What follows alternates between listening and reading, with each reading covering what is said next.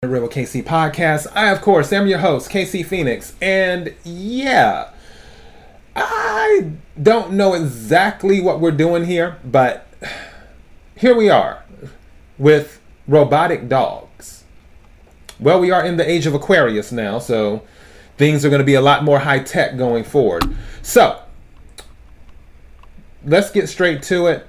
First, I'll go ahead and show you this video. Let me shrink my screen size right quick, just a smidge. Okay, there we go. So I have to keep the sound off for copyright reasons, but you can at least, for those watching, you can at least see. So Robot Dog rejoins NYPD. And that is the robot dog for those who can see it. It is pretty much a robot. It's not that, um, what's the word I'm looking for? It's not that innovative in the sense of design wise, it's just yeah. They're gonna start using two DigiDogs, is what they're called. Um, a few years ago, it was discontinued because the program was discontinued because of criticism. Now they're starting up the program again. So I guess you could really call them spy dogs, is what they are. Because I don't understand what the dog can do besides spy. It maybe carry something, you know.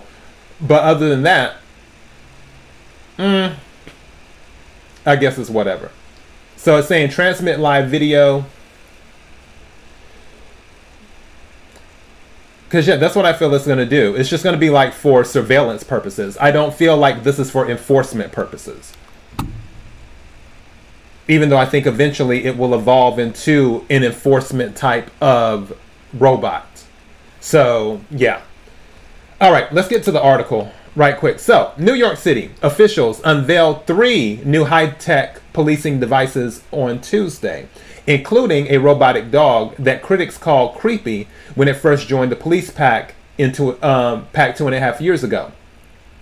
The new devices, which also include a GPS tracker for stolen cars and cone-shaped security robot, um, will be rolled out in a manner that is transparent, consistent, and always done close in close collaboration with the people we serve, said Police Commissioner Keechant Sewell, who joined Mayor Eric Adams and other officials at the Times Square press conference where the security robot and the mechanical canine named DigiDog were displayed.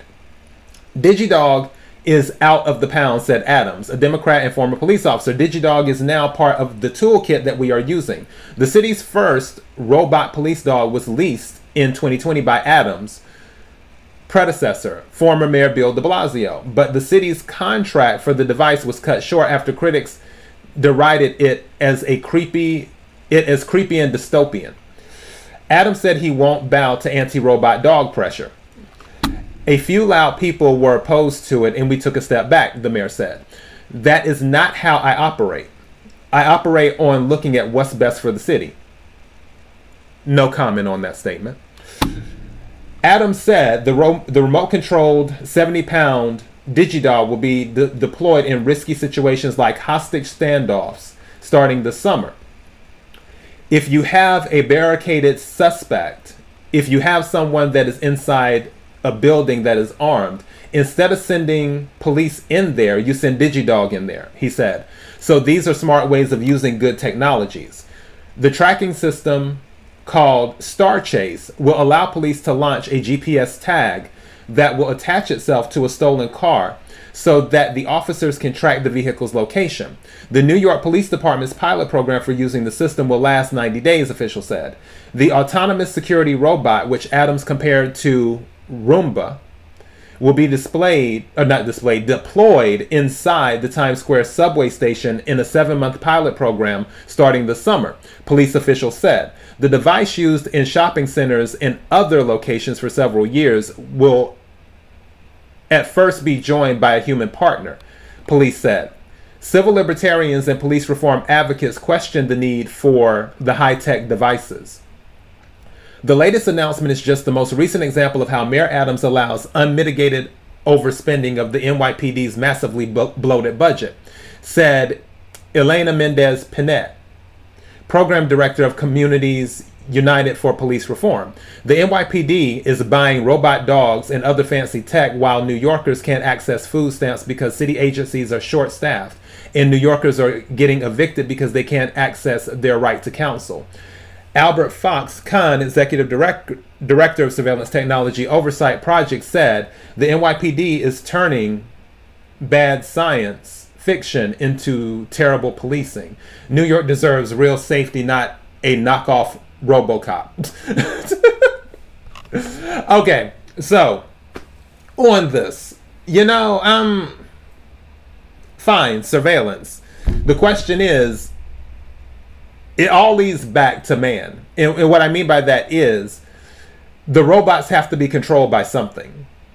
For now, it's man. And I say for now because obviously with AI, that will change.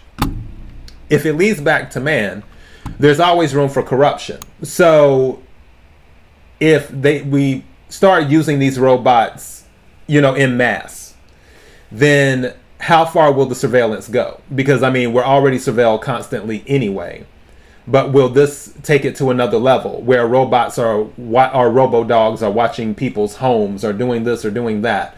It's like would it be used by federal or state agencies for nefarious purposes wrapped up in the guise of oh we're trying to protect the public or oh we're trying to protect the government or whatever when really you're just violating civil liberties and you're using excuses to do that.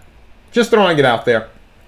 But I mean, all in all, it'll be interesting to see what happens this summer. That's all I got. Got to get going. I got to do a tarot card reading for the collective. Until next time, everyone, be blessed.